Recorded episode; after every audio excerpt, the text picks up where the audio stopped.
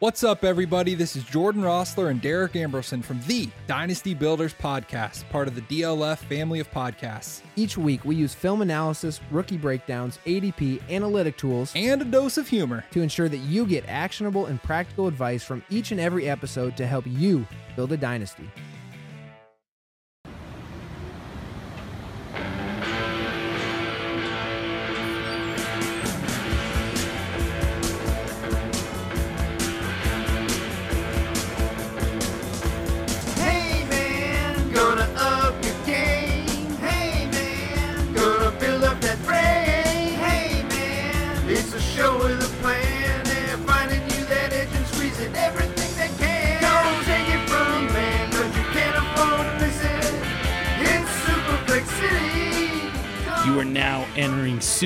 Superflex City population, all the QBs, all the Superflex content, and all of you Superflexers.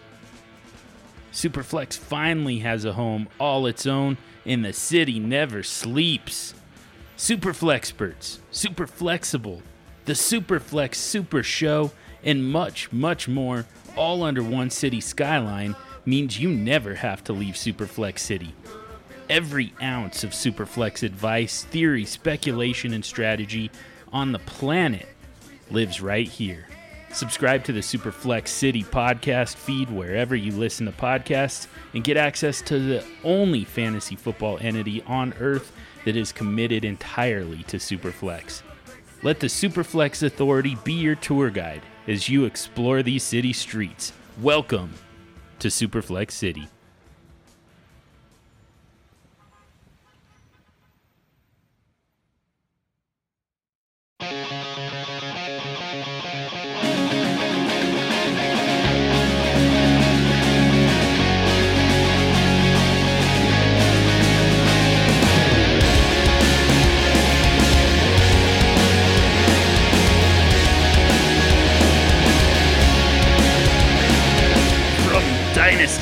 DynastyLeagueFootball.com and a DLF family of podcasts.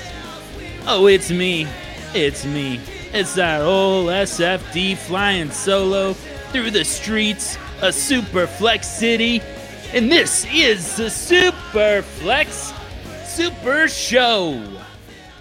And you don't have to worry. I'm not totally alone tonight. It's it's not just me hanging out in some dark dank basement just by myself talking to no one.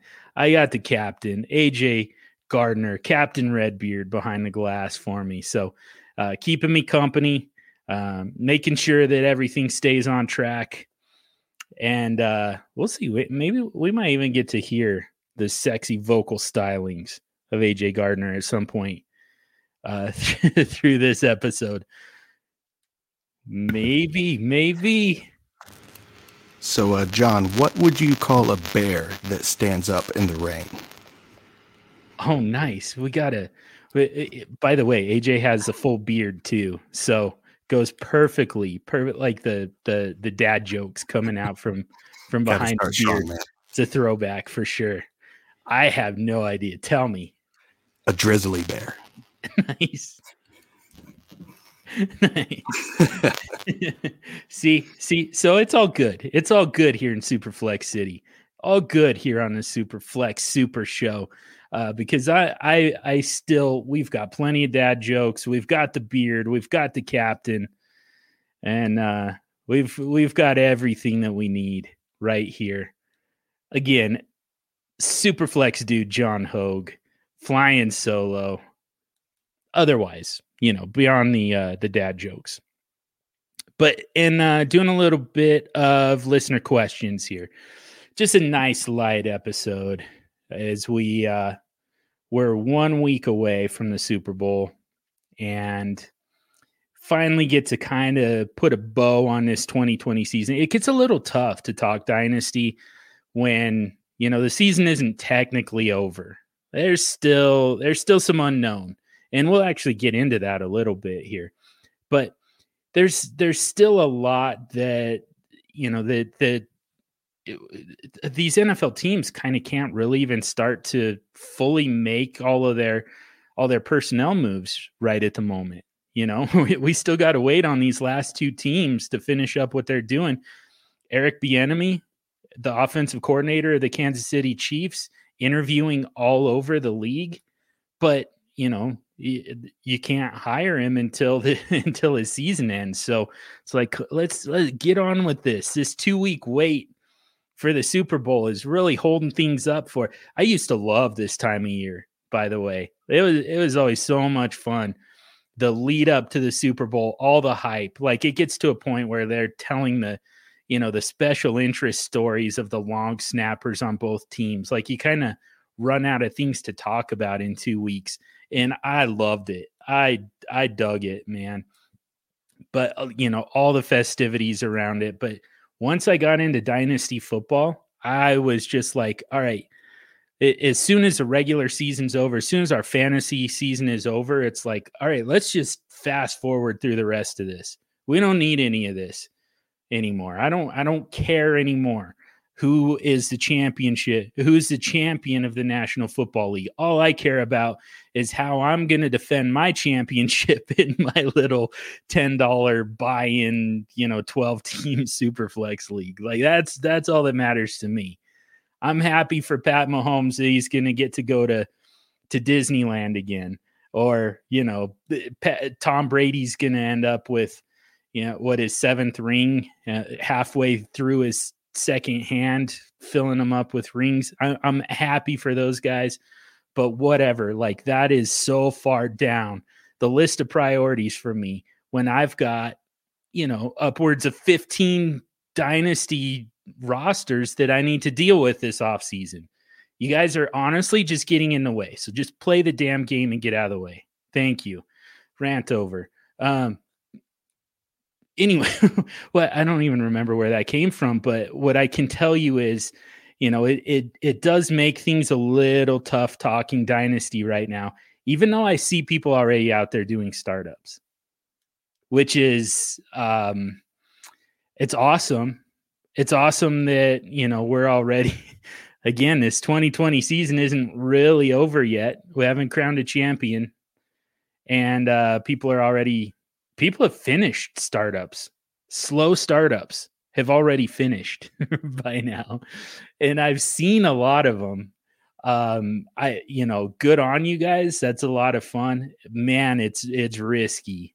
Uh, I don't I don't quite have the balls for it if I'm being honest. I don't have enough information right now. I like I at least need to know who's who's coaching this team what is this offense, you know, at least in theory, supposed to look like? I I really kind of prefer to wait until after free agency. And, you know, in between free agency and the NFL draft. That's kind of the sweet spot for me to do to do startups.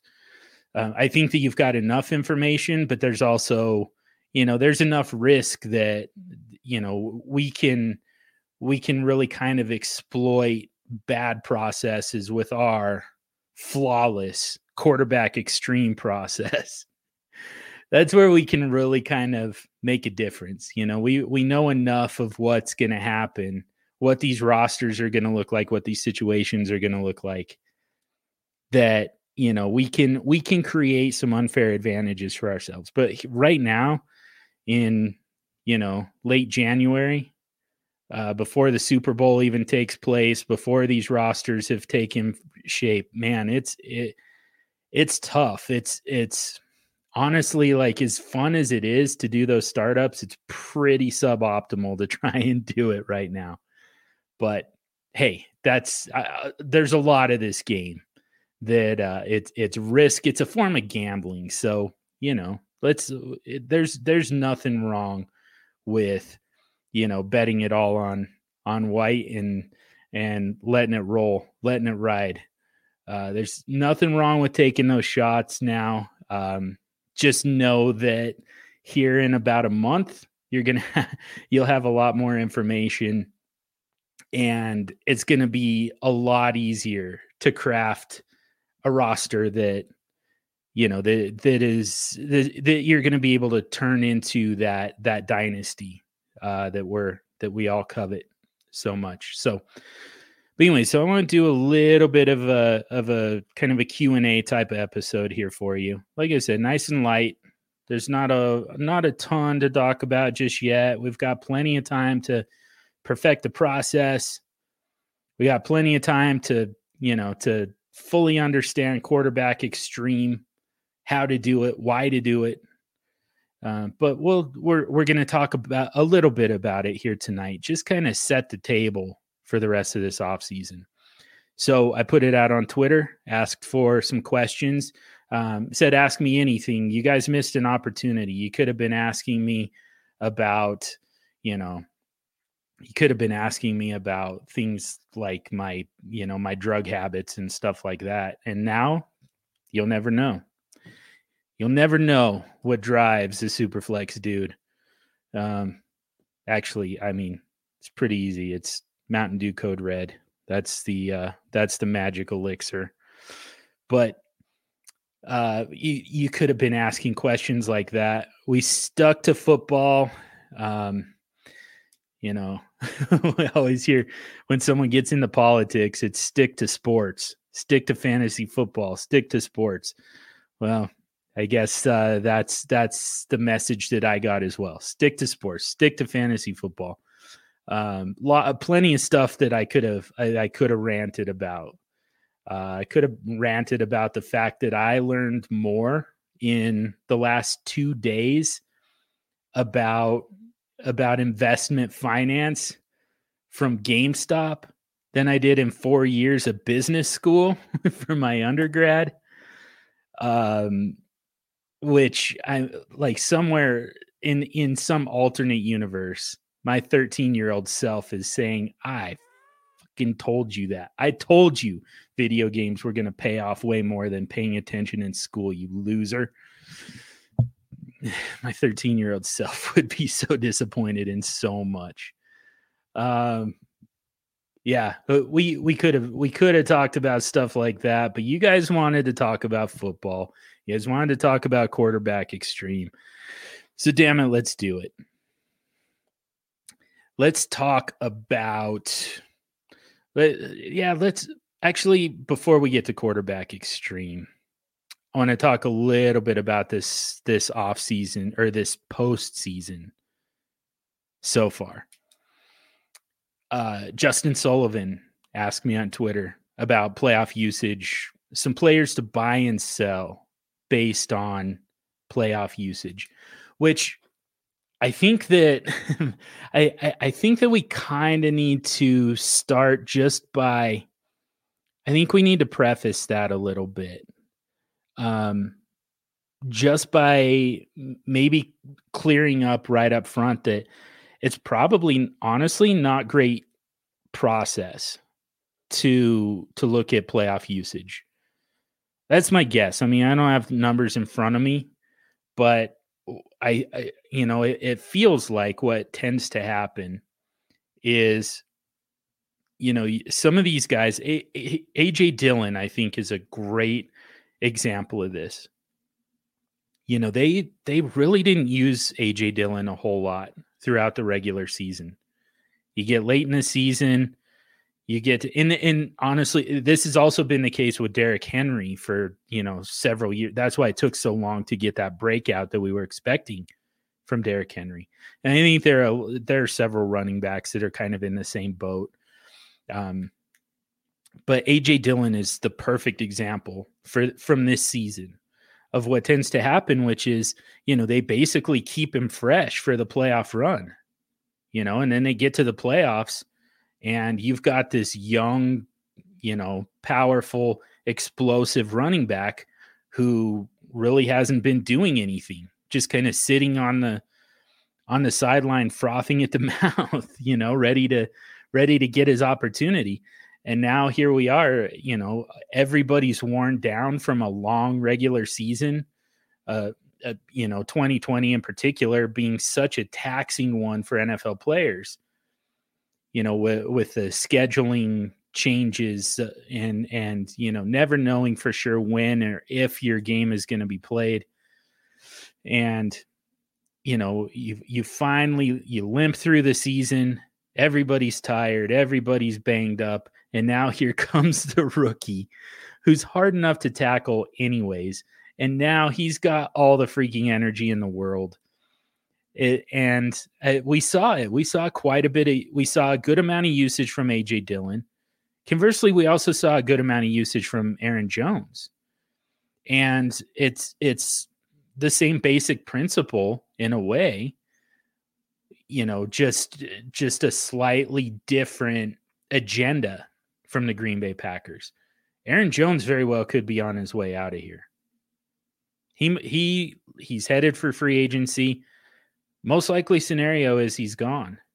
So what is what is the motivation of Green Bay to keep him fresh, to keep him healthy for next season when he's going to be on Seattle or you know wherever? Like what's what's the motivation though? Or Miami. Man, that'd be a fun one. That'd be a fun landing spot for Aaron Jones. Um, but you know what's what's the motivation to keep Aaron Jones healthy, to keep him fresh for somebody else? So, you know, there's there's so much context that goes into it. It does it to me it just it makes it it makes it hard to say a little bit. Um, you know, I I think that uh, for one thing, we're seeing a ton of usage from Darrel Williams. And he's been very effective. There's no doubt about that But, you know in the in like once you look at the context of you know the he you've got a fairly fresh set of legs. You've also had a you know a pretty beat up uh, Clyde Edwards-Helaire and Le'Veon Bell as well. So you know it, it it it makes it hard to say like is this game plan? Is this was this the plan all along? Are they is it a hot hand approach? Or is you know is this just a product of you know their current situation it, it makes it so hard to say you know like what what's the impetus behind this and is it sustainable? It, it's it's really hard to figure that part out. Um, i think that you can get a better idea when you look at the passing game. Tyler johnson is a guy who suddenly has been getting quite a bit of attention from tom brady. You know and Chris Godwin, free agent, Antonio Brown, free agent. It sounds like Antonio Brown probably is going to be back. Chris Godwin very well m- might not. And, you know, especially when it's it's a position that they're pretty deep at. It's you know, it's a position that's never been all that hard to find anyways. It and just with the the amount of talent that they've been able to stockpile on that roster, you know, at, some point they're they're probably never going to end up in cap hell the way the New Orleans Saints are, but I mean they're going to deal with that at some point. You know, that's why Tom Brady makes so much sense for for them because you know, you get the that 2-year window and then right whenever when all of those cap numbers really just kind of collapse on you is when Tom Brady, you know, calls it a career and you can, you know, kind of kind of clear the deck, you know, and start over again. But, you know, I, I so I think that the Tyler Johnson usage, that's the type of thing that we can look at and say, you know, in context, this one makes some sense. It makes some sense for them to start preparing for life after Chris Godwin and Antonio Brown. Maybe even Mike Evans at some point. I mean, this might be this might be a whole new wave of wide receivers that comes on for the Tampa Bay Buccaneers and it kind of starts with Tyler Johnson. At some point, you know, we we might get to that at some point for now it is it's primarily about Chris Godwin, but so seeing the amount of usage that Tyler Johnson has got, like that intrigues me. That one makes some sense. There's some context there that leads me to believe that this is sustainable. Um, a, a lot of times, I don't think that you're going to get that from watching playoff football, but every now and then you get those guys and you start to think about this is the bottom line with fantasy football and this is something we're going to talk a lot about this off season actually is you know the just kind of uh, we want to get really foundational, you know. and I'm going to get to QBX here in just a second, but so much of uh, I, I I'm I find myself trying to sell people on quarterback extreme. And you know, uh, uh, to me a big part of it is, you know, if you stop and think about you know just just boil this down as much as you possibly can. Here's the thing in fantasy football the most fundamental aspect of everything that we're trying to do the most fundamental assumptions how how like what what does it take for a fantasy football for a for a football player to be fantasy relevant like you know boil it boil it down beyond the names boil it down even beyond the positions. What does it take? You have to have the ball in your hands right? Boil it down even farther from there. Take it a take it a step farther. What does it take to get the ball in your hands? You got to be on the field right that's those are those that is the absolute that's about as far as we can get, as fundamental as we can get when we're trying to make these fantasy football assumptions. Are you on the field? That's what it that's that's where it starts. From there, do you have the ball in your hands? By the way, and like I said, this this is where it comes back to quarterback extreme and that's why we're going to talk about it so much because what's the position that's on the field and doesn't come off the field? and it starts every single play with the ball in their hands. That's what makes the quarterback position so valuable is the fact that you know when when you get down to the very basic necessities in fantasy football the quarterback position satisfies it like none other and it's honestly not even close they're on the field every single offensive play and they start every single offensive play with the ball in their hands. That's that's what we need. But anyway, so uh, you know that's kind of what we're looking for at the other positions as well. Seeing Tyler Johnson on the field, seeing Tyler Johnson get the ball in his hands, you know, and understanding kind of the the context behind that is is intriguing you know? Some of these other positions again like there's there there are reasons for it that don't necessarily point to sustainability. But when we see a young wide receiver who you know hadn't necessarily been a big part of the offense all of a sudden he's on the field a fair amount all of a sudden he's you know he's he's getting targets he's getting catches He's got the attention of the of the all world quarterback. That's the type of stuff that I think, you know, we can we can see that and we can kind of we can trust that essentially.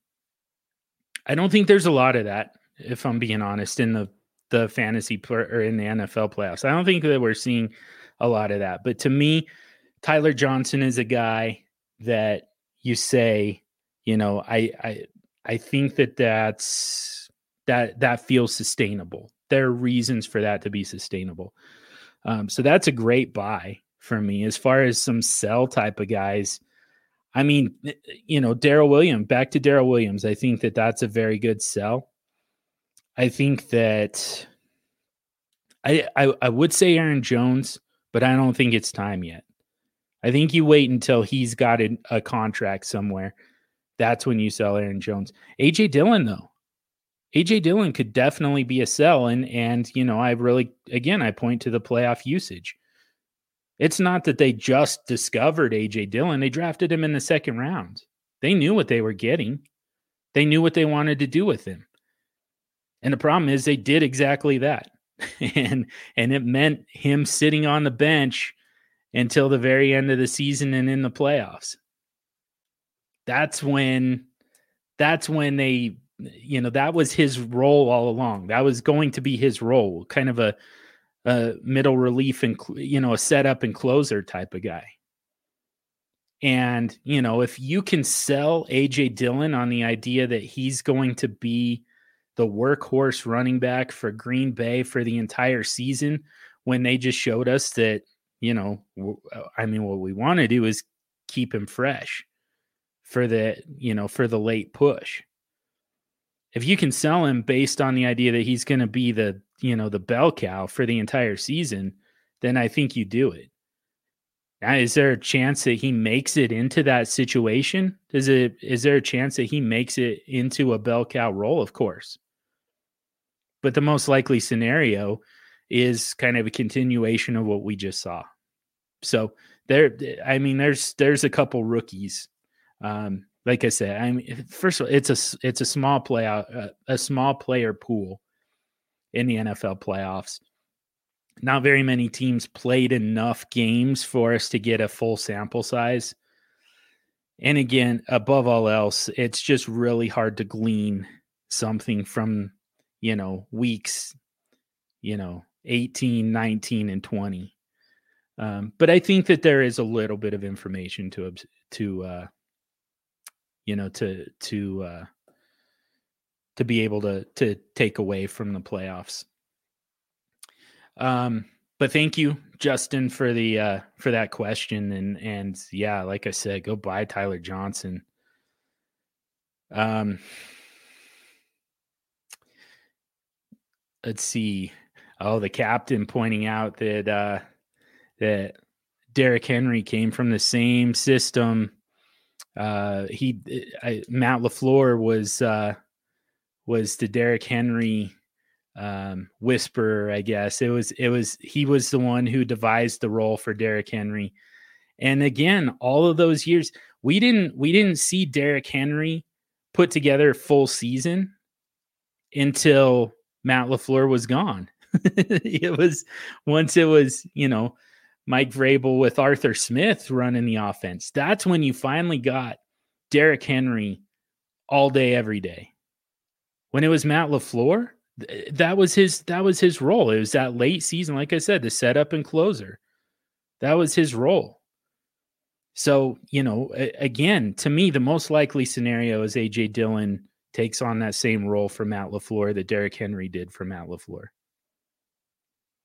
I, I and I I could absolutely end up being wrong on that. I just I, I don't think that I will. They're gonna end up drafting some some more running backs. I mean, maybe they bring back Jamaal Williams.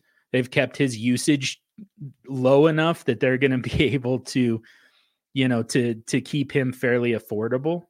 Maybe so. Maybe Jamaal Williams comes back. They probably are still going to need some guys through the draft just to build up this depth again.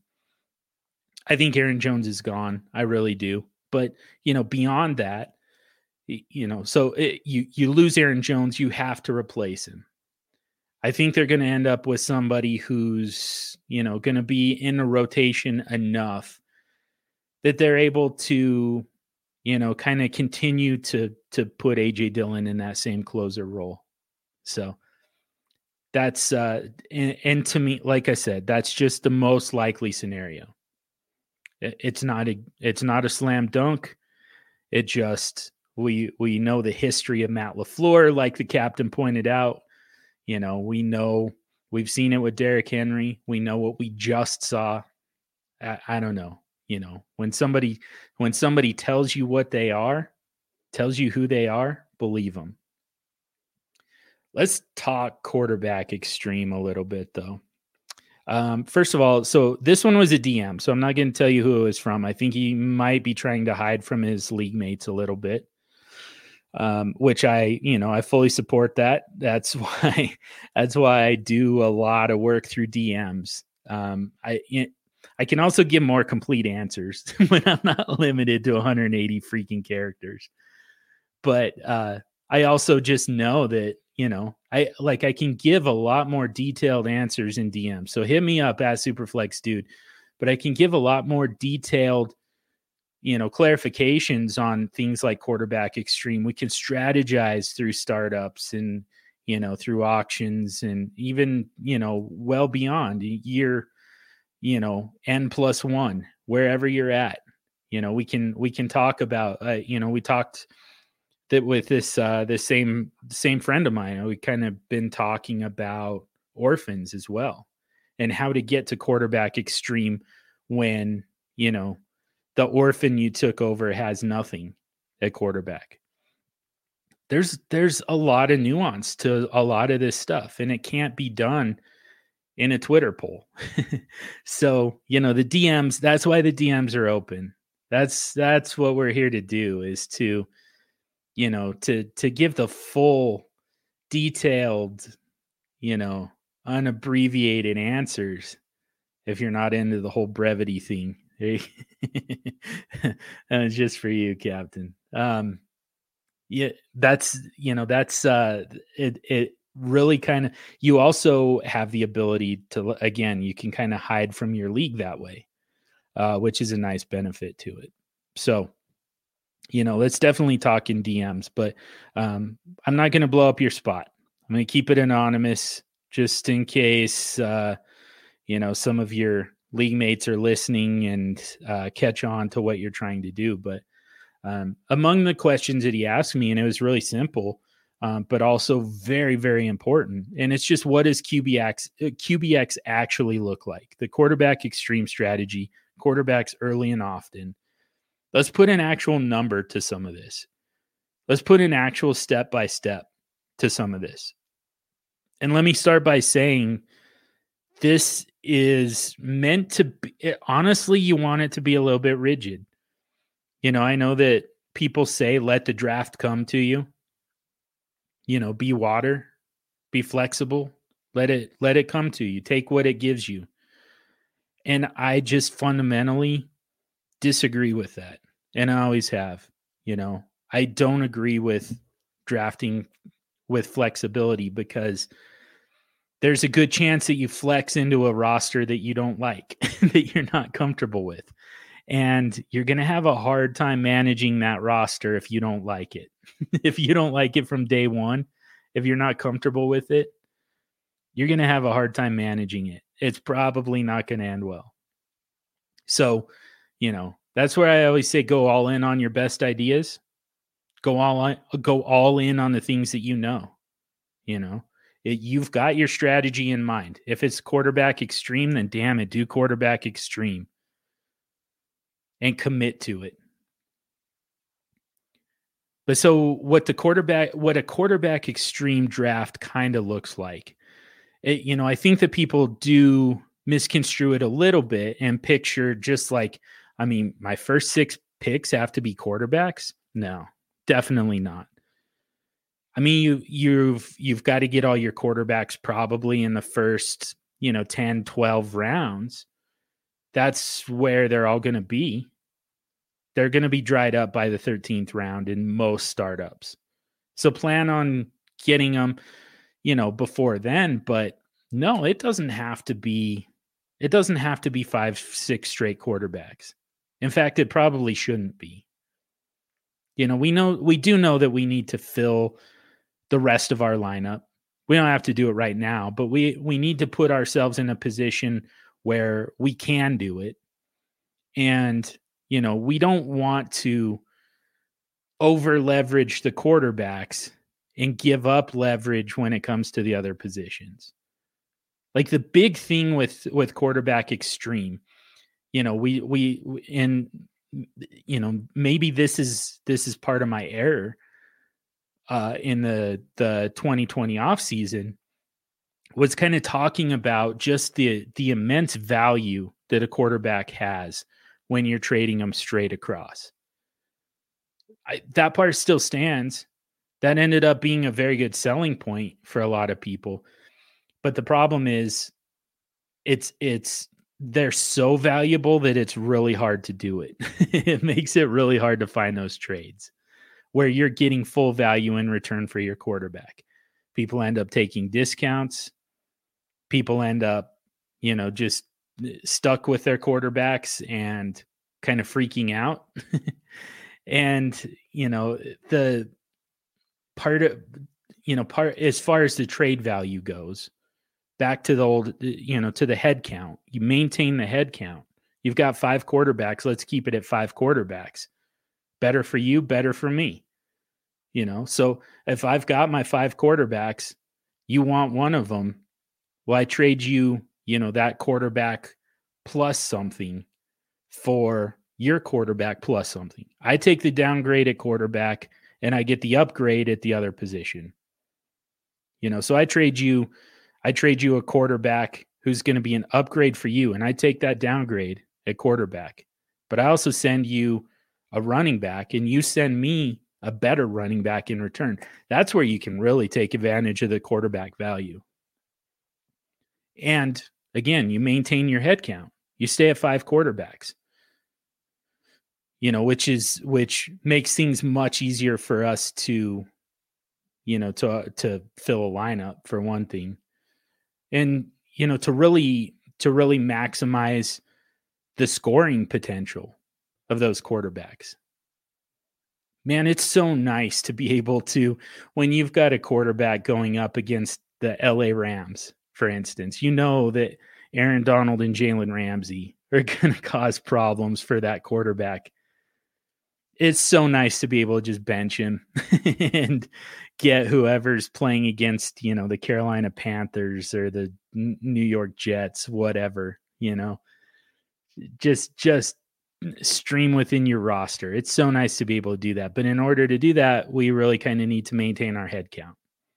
So, you know, you you really want to you know it's it's it's almost ideal in my opinion to if you're going to trade those quarterbacks do a two for two and upgrade it another position that's a much better way to take advantage of their value yeah you can get a massive return for that quarterback but it's hard to find it's hard to find that trade hard to find a trade partner who's going to give up that much for a quarterback and it it still diminishes your roster a little bit because you don't have the nearly as much ability to stream within your roster.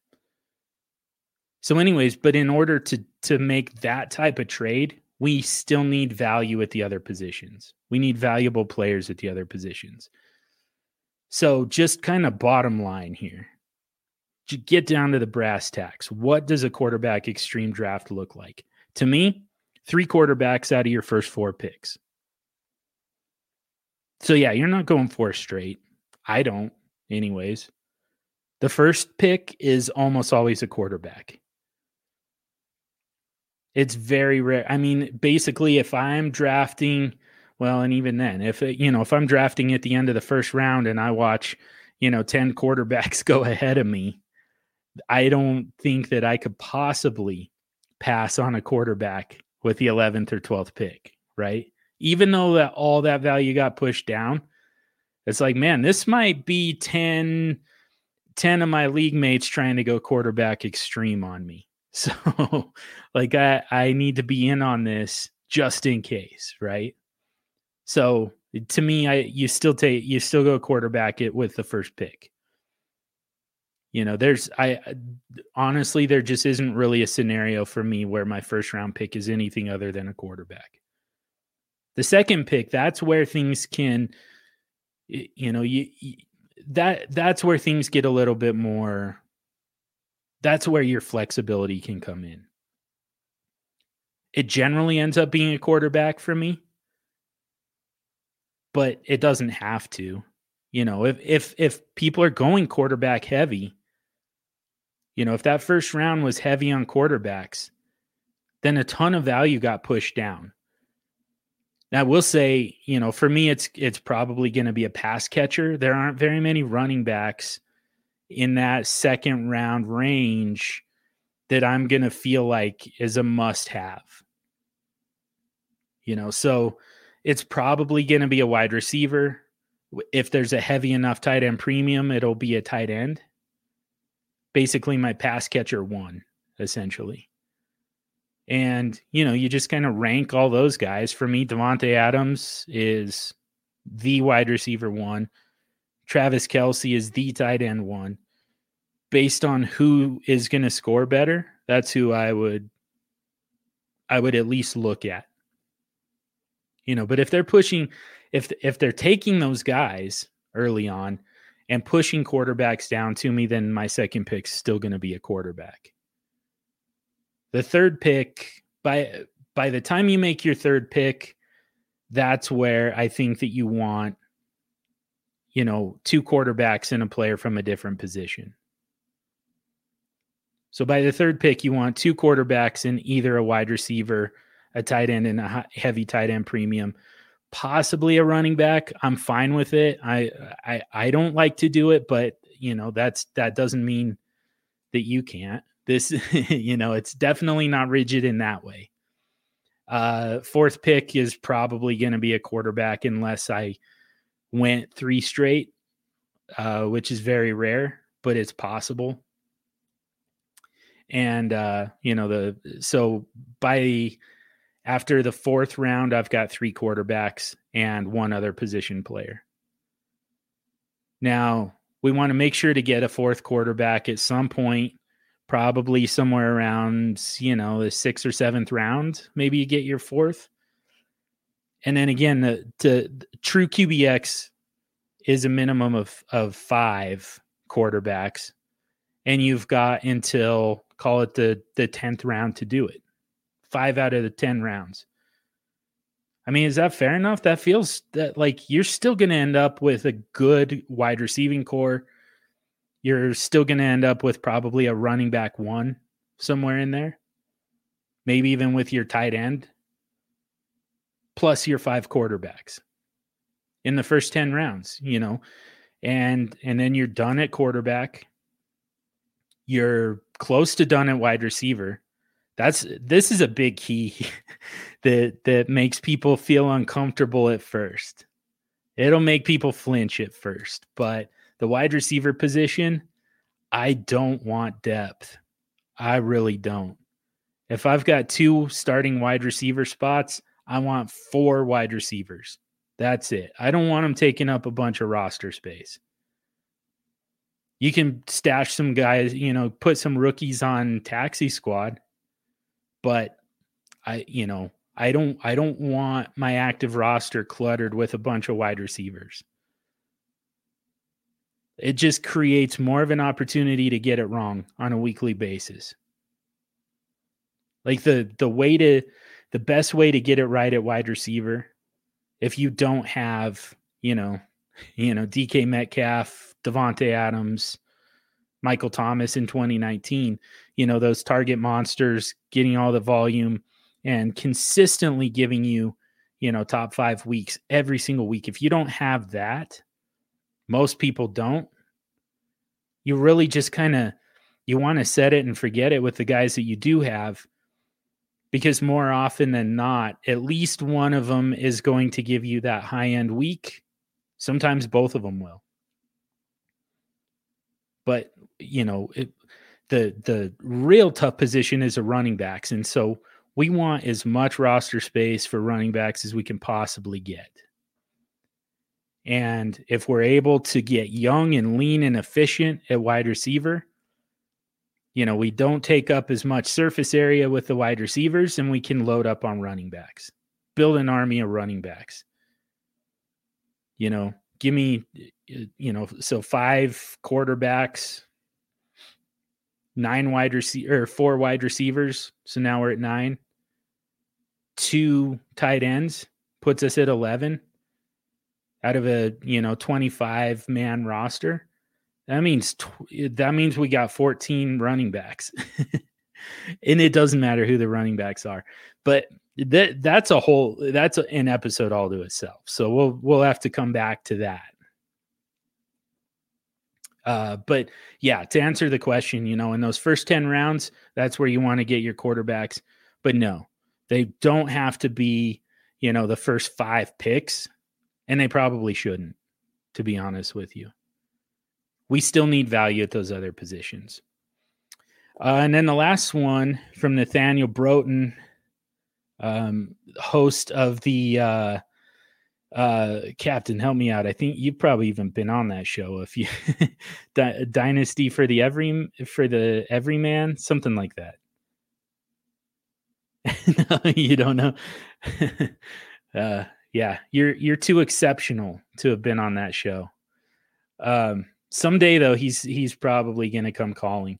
Um, but he does an awesome podcast, and he brings on guests who you know who are you know you're too busy with real life to be an analyst. You know what you're doing. You know what you're talking about. And you've got experience. But you know you just alas you don't have the time to podcast. You don't have the maybe you don't have the ego to podcast. Sometimes that's the number one that's that's the barrier for entry right there. You've got to have enough of an ego especially if you're going to sit here and talk to no one. And like uh, you've you've got to be uh you've got to be pretty self-assured to just to think that somebody actually wants to hear that. So with that being said let's carry on. I've uh i do have an audience of one tonight by the way so uh let's see. Yeah. So nathaniel broughton though his uh, that podcast man that's a it's a fun one. And uh definitely recommend he he hits on some really useful really important topics too. Um all that said though this question talking about quarterback extreme feels a little a little loaded nathaniel bro. This feels a little pointed. This feels like a little bit of a call out uh, asking about quarterback extreme timelines, a specific timeline, in fact. And uh, I want to read you the actual question here. So he said, I'd like to hear an actual timeline example of a league where Hogue used quarterback extreme. What was the startup like? How did the league react?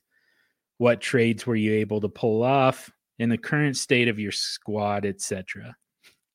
I do appreciate the question. Um, love Nathaniel, and he uh, he's he's one of my favorites for sure.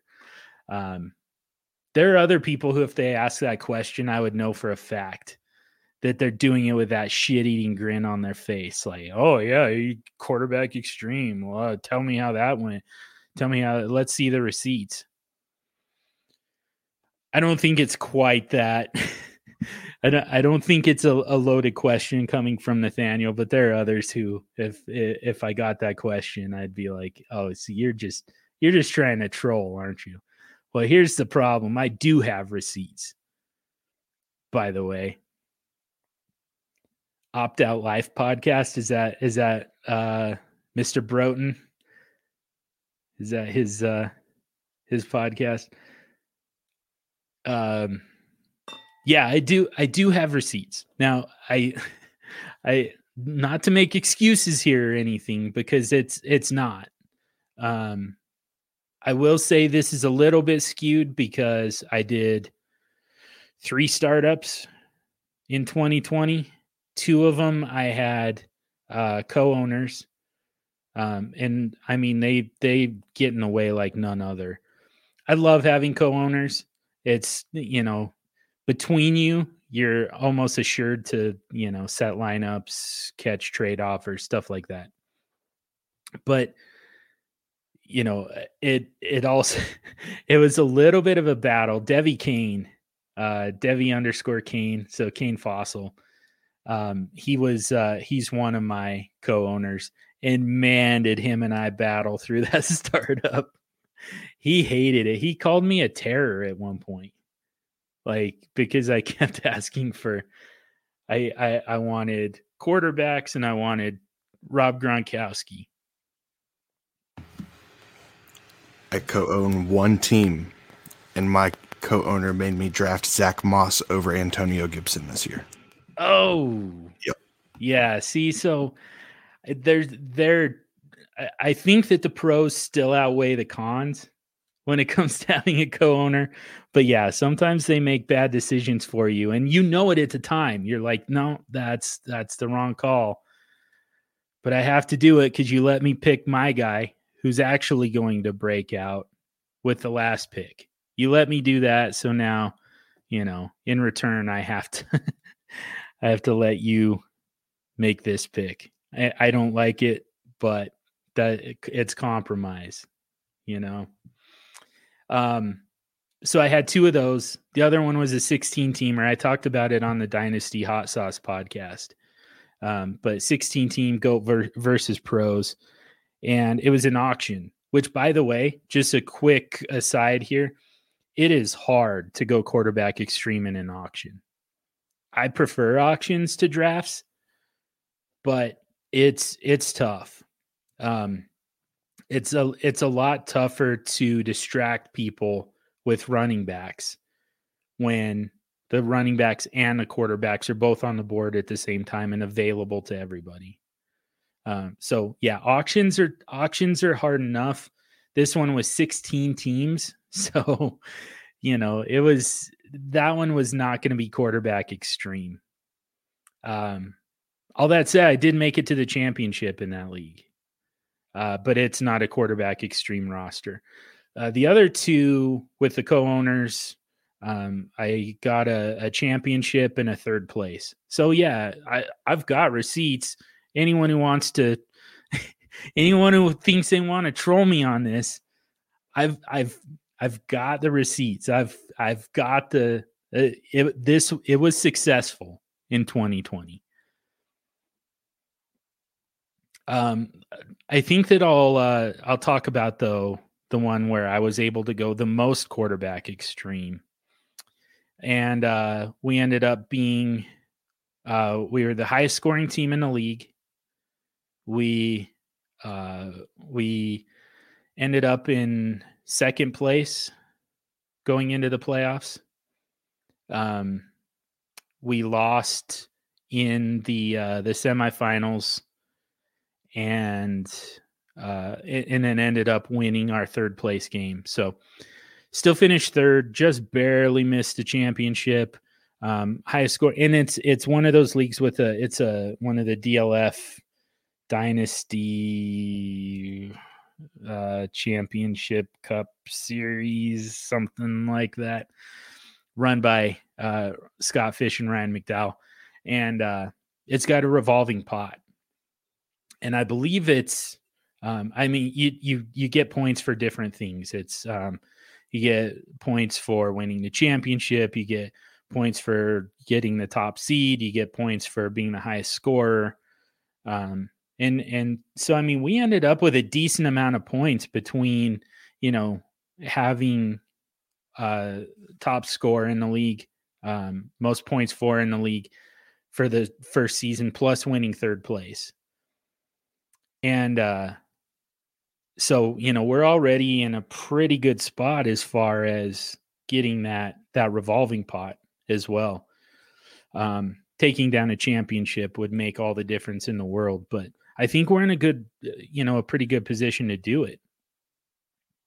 Um, again, I had a co-owner kind of uh, keeping me in check a little bit, but we still ended up with Russell Wilson, Carson Wentz, Aaron Rodgers, Drew Lock, Taysom Hill, Tom Brady, and then Nick Foles.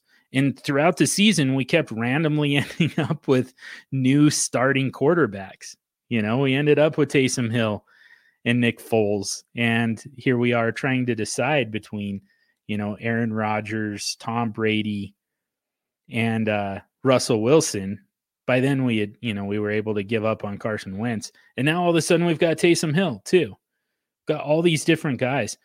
And so as far as and, and look, we still put together a, a, reasonable team. Like the running backs aren't gonna blow anybody away, but you know, Kalen Ballage at times was very startable for us. Peyton Barber even gave us a couple starts. Chris Carson was our running back one uh, Chase Edmonds at, at times, Wayne Gallman, uh, Frank Gore, Kareem Hunt, Latavius Murray, Boston Scott, James White.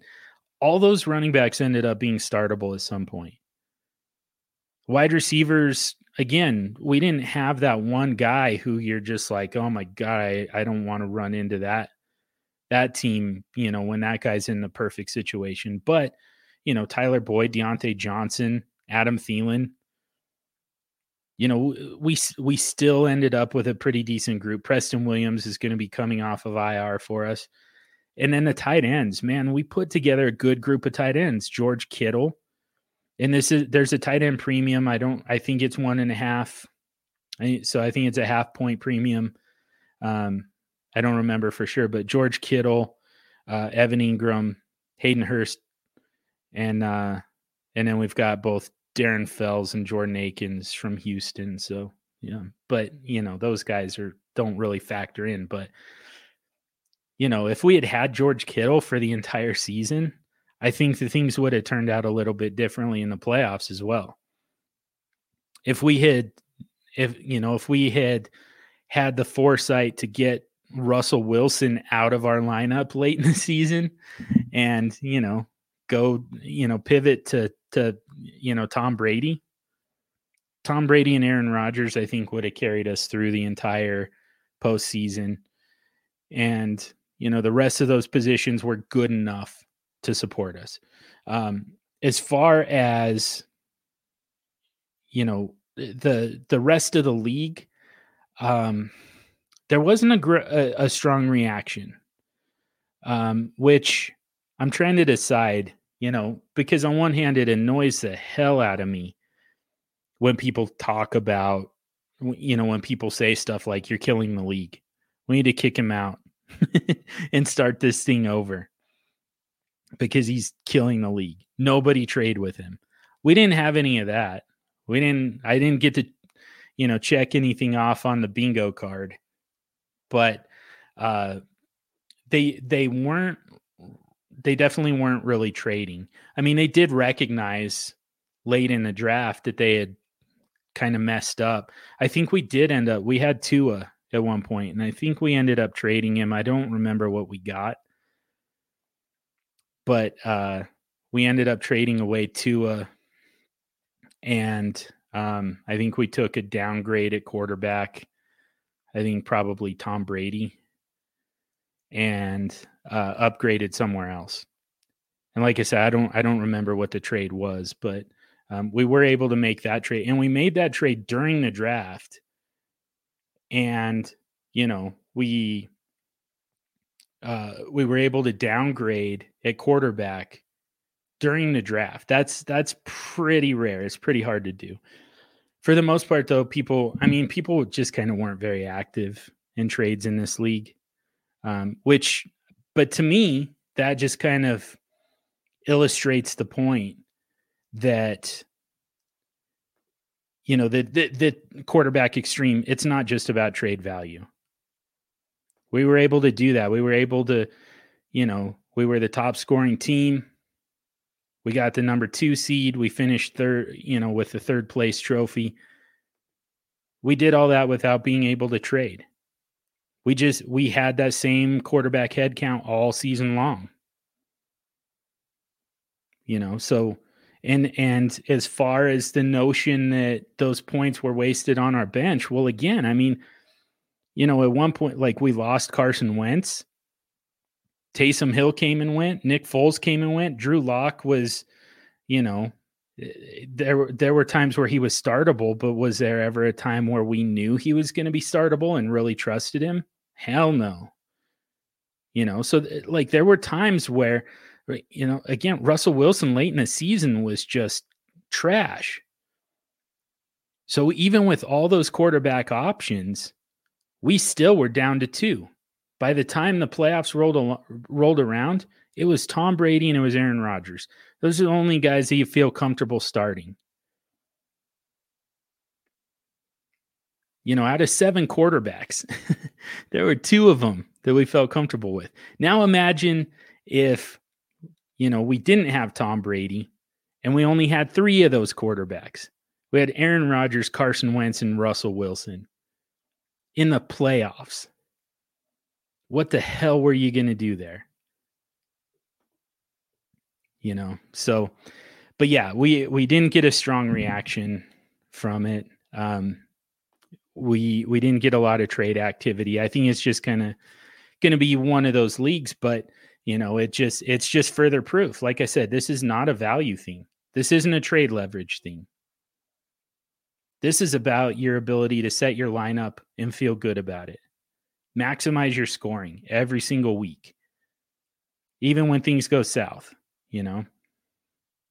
So, uh let's see the current state of your squad. So uh, the one thing is we for some reason we don't have picks and I don't I don't know what we traded them for. but we traded because at one point we ended up with extra picks. Uh, we had an extra 2021 first, and now we don't have any. And I don't remember what the trade was. Um, but I think it was for a quarterback. so I think that I made that trade, and I think that it probably was one that my co-owner was not real happy with. So, um, but there you go. That like that that's kind of the the story in the life of a quarterback extreme strategy. Um, you know, it it, it wasn't a fairy tale ending by any means, but the story's also not written yet. We're still in very good shape going into the uh the 2021 season. Hopefully, we're going to be able to find some a little bit more running back help uh, if if we can shake loose some trades. Still have plenty of quarterback depth to to trade away here. The only one who is pretty much guaranteed to not be an NFL starter in 2021 is Nick Foles. So we're still going to have a head count of six. And you know whether we maintain that six or drop down to five either way like we've we've got the ability to make some trades here and still be in a good position in uh in 2021 so um i don't know. Does that does that not impress you? Oh oh qbx deniers anyways yeah that's uh it, I, I don't like talking about my own teams. I don't like talking about my own rosters, but it probably actually, and I think this is what Nathaniel was trying to do, was trying to get me to do that because, you know, I, I think that it helps people to kind of see, you know, the the benefits of it, kind of see that finished product, see it in action beyond the startup. Um, sometimes that's the the most difficult part with you know ro- uh, building that roster in a startup is looking beyond the the startup and saying all right now what? Especially once you get through that first season. So many people draft their dynasty roster for season 1 you know and just say eh it'll take care of itself after that. So it's it's it is kind of good to see like peek into the future a little bit before you go do a startup we'll have to spend more time on that. We've got a lot to talk about with QBX. There's a lot to it. There's a lot of moving parts. More than anything, it's it's just one big sales pitch from me to you. You know, because I know that it's uncomfortable. I know that it's counterintuitive in a lot of ways. But man, I'm telling you this is this is just this there's there's just this built-in hack. And again back to the very fundamental the most foundational occam's razor simple is beautiful the most simple concept in all of fantasy football. Who's on the field? Who's got the ball in their hands? It's the quarterbacks. So let's talk about how we use that to our advantage. We'll keep up with that throughout this off season for now i'm going to wrap it up for the week as I do that, ask you to subscribe to the podcast. If you haven't already, subscribe to DLF Family, a podcast mega feed. Do us a huge favor and rate and review the podcast and uh, help us to get out to more people and touch on more topics that are useful to you, our super friends. Uh, don't forget to, to subscribe as well to Superflex City. You're getting the super show, you're getting super flexible, super flexpert, snake in a draft uh, the the the pursuit of the sweet spot, the uh, commissioner's commissioner's office podcast, uh, the series I'm working on with Dynasty Outhouse Russ Fisher. Um, plus, we uh, we talk about other commissioner issues um, as they come up. We just create new podcasts all the time. So keep up with the super with Superflex City. Uh, that's all of the content that you need on Superflex all the philosophy, all the theory, all the values, um, all the strategy. So make sure to keep up with us there. Get at us on Twitter at Superflex Show. Even better though, like I said, DM me. I love I love talking about this stuff in DMs. It's so much easier, and uh, honestly, it's just a lot of fun for me. So uh, hit me up at Superflex, dude. This episode was dedicated in loving memory to James the Brain Koutoulas. Thank you to DLF for the platform. Thank you to Heart and Soul Radio for the music. Thank you to AJ Gardner for the company. And above all else, thank you for listening. And until next week, stay sexy and super flexy.